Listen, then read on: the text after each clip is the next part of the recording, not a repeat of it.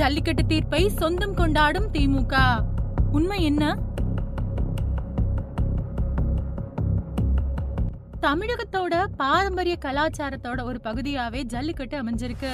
தமிழ் கலாச்சாரத்தோட ஒருங்கிணைந்த பகுதியா கருதப்படக்கூடிய காளைகளை அடக்கிற விளையாட்டான ஜல்லிக்கட்டுக்கு அனுமதி கொடுக்கிற சட்டத்தை எதிர்த்து தொடரப்பட்ட மனுக்களை இந்திய உச்சநீதிமன்றம் பதினெட்டு மே ரெண்டாயிரத்தி இருபத்தி மூணு அன்னைக்கு தள்ளுபடி செஞ்சது. விலங்குகள் வகை தடுப்பு சட்டத்துல தமிழ்நாடு கொண்டு வந்த திருத்தங்களின் செல்லுபடிய அரசியலமைப்பு பெஞ்ச் உறுதி பண்ணுச்சு. பீட்டா அப்புறம் விலங்குகள் நலத்துறை தமிழ்நாட்டோட பாரம்பரிய ஜல்லிக்கட்டு விளையாட்டை தடை செய்ய எடுத்த முயற்சிகளுக்கு இந்த தீர்ப்பு இறுதி ஆணி அடிச்சிருக்கு. இந்த வரலாற்று சிறப்புமிக்க தீர்ப்பை தமிழகம் கொண்டாடிட்டு வரக்கூடிய நிலையில அதை வாங்கி கொடுத்தது நாங்க தான் அப்படின்னு திமுக பெருமையா சொல்லிக்குது. வழக்கம் போல இந்த தீர்ப்புக்கும் தங்களோட வழக்கமான பணியான ஸ்டிக்கரை ஒட்டக்கூடிய வேலையை ஆரம்பிச்சிருக்கு திமுக.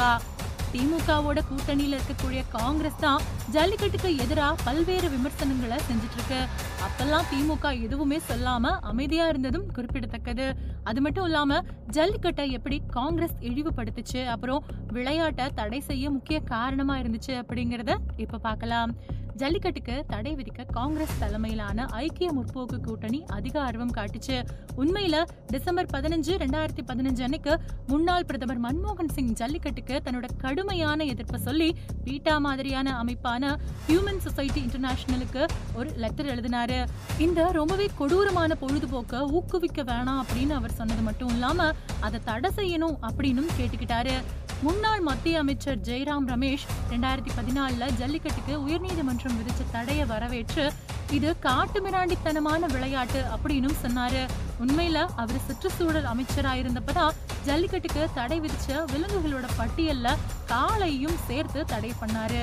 ஜல்லிக்கட்டுக்கு தடை கோரிய மனுதாரர்களோட வக்கீலா காங்கிரஸோட இன்னொரு செய்தி தொடர்பாளர் அபிஷேக் மனு சிங்வி ஆஜராகி ஜல்லிக்கட்டு ஒரு கொடூரமான விளையாட்டு அப்படின்னு வெளிப்படையாவே சொன்னாரு. ரெண்டாயிரத்தி பதினஞ்சுல திருவனந்தபுரத்தை சேர்ந்த காங்கிரஸ் எம்பி சசி தரூர் ஜல்லிக்கட்டு கொடூரமானது அப்படின்னு வர்ணிச்சிருக்காரு. ஏப்ரல் இருபத்தி ஏழு ரெண்டாயிரத்தி பதினாறு தேதியிட்ட டைம்ஸ் ஆஃப் இந்தியா அறிக்கை அந்த கட்சி தன்னோட ரெண்டாயிரத்தி பதினாறு தேர்தல் அறிக்கையில ஜல்லிக்கட்டுக்கு தடை விதிக்கணும் அப்படின்னு சொல்லியிருந்தது.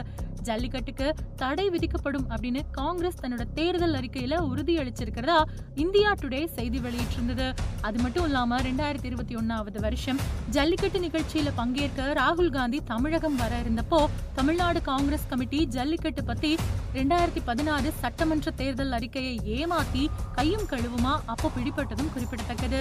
ஜனவரி ரெண்டாயிரத்தி பதினேழுல ஜல்லிக்கட்டுக்கு ஆதரவான போராட்டம் மாநிலம் முழுக்க புயல கிளப்பினப்போ காங்கிரஸோட ஆதரவு பத்திரிகையான நேஷனல் ஹெரால்டு. போராட்டத்தை அவதூறா விமர்சிச்சு கட்டுரையை வெளியிட்டது. ஜல்லிக்கட்டுக்கு தடை கோரி மனு கொடுத்தவங்கள காங்கிரஸ் கட்சியும் ஒண்ணு. ஆனா சமீபத்துல கர்நாடக சட்டசபை தேர்தல்ல ஜெயநகர் தொகுதியில பாஜக வேட்பாளர் திரு சி. கே. ராமமூர்த்தி ஏவாள் தோற்கடிக்கப்பட்டாரு. இது தமிழர்களுக்கு கிடைச்ச வெற்றியாவே பார்க்கப்படுது. ஜல்லிக்கட்டு தொடர்பான காங்கிரஸோட சாதனையா இது இருக்கிறதுனால ரெண்டாயிரத்தி இருபத்தி ஒன்னு ஜனவரியில ராகுல் காந்தி மதுரைக்கு வந்து ஜல்லிக்கட்டை பாக்குறது வேடிக்கையானது. காங்கிரஸே ஜல்லிக்கட்டை நிராகரிக்கிறதும் அதுக்கப்புறம் அத வாக்கு வங்கிக்காக அரவணைக்கிறதும் முன்னுக்கு பின் முரணாவே இருக்கு. இன்னொரு பக்கம் ஜல்லிக்கட்டு மீதான தடையை நீக்கி தமிழர் பெருமையை மீட்டெடுத்தது மோடி அரசு. ஜனவரி ரெண்டாயிரத்தி பதினாறுல மோடி அரசு ஜல்லிக்கட்டுக்கு அனுமதி கொடுத்து அரசிதழ் அறிவிப்பை வெளியிட்டுச்சு. ஆனா தடையை தொடரக்கூடிய வகையில அரசு ஆணைக்கு உச்சநீதிமன்றம் தடை விதிச்சது.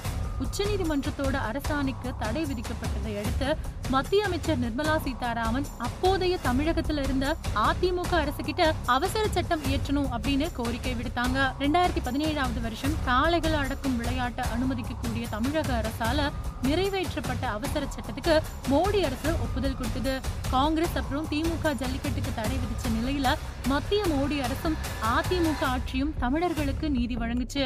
மக்களுக்கு நன்மை செய்யக்கூடிய எல்லா நிகழ்ச்சிகள்லயும் ஸ்டிக்கரை ஒட்டி தங்களோட பெயர்களை பதிய வைக்க நினைக்கிற திமுக ஜல்லிக்கட்டு பிரச்சனையில தாங்க தான் அது சுமூகமா முடிச்சு வச்சதா. இப்பவும் இதுல ஸ்டிக்கர்களை ஒட்டி இருக்கு திமுக.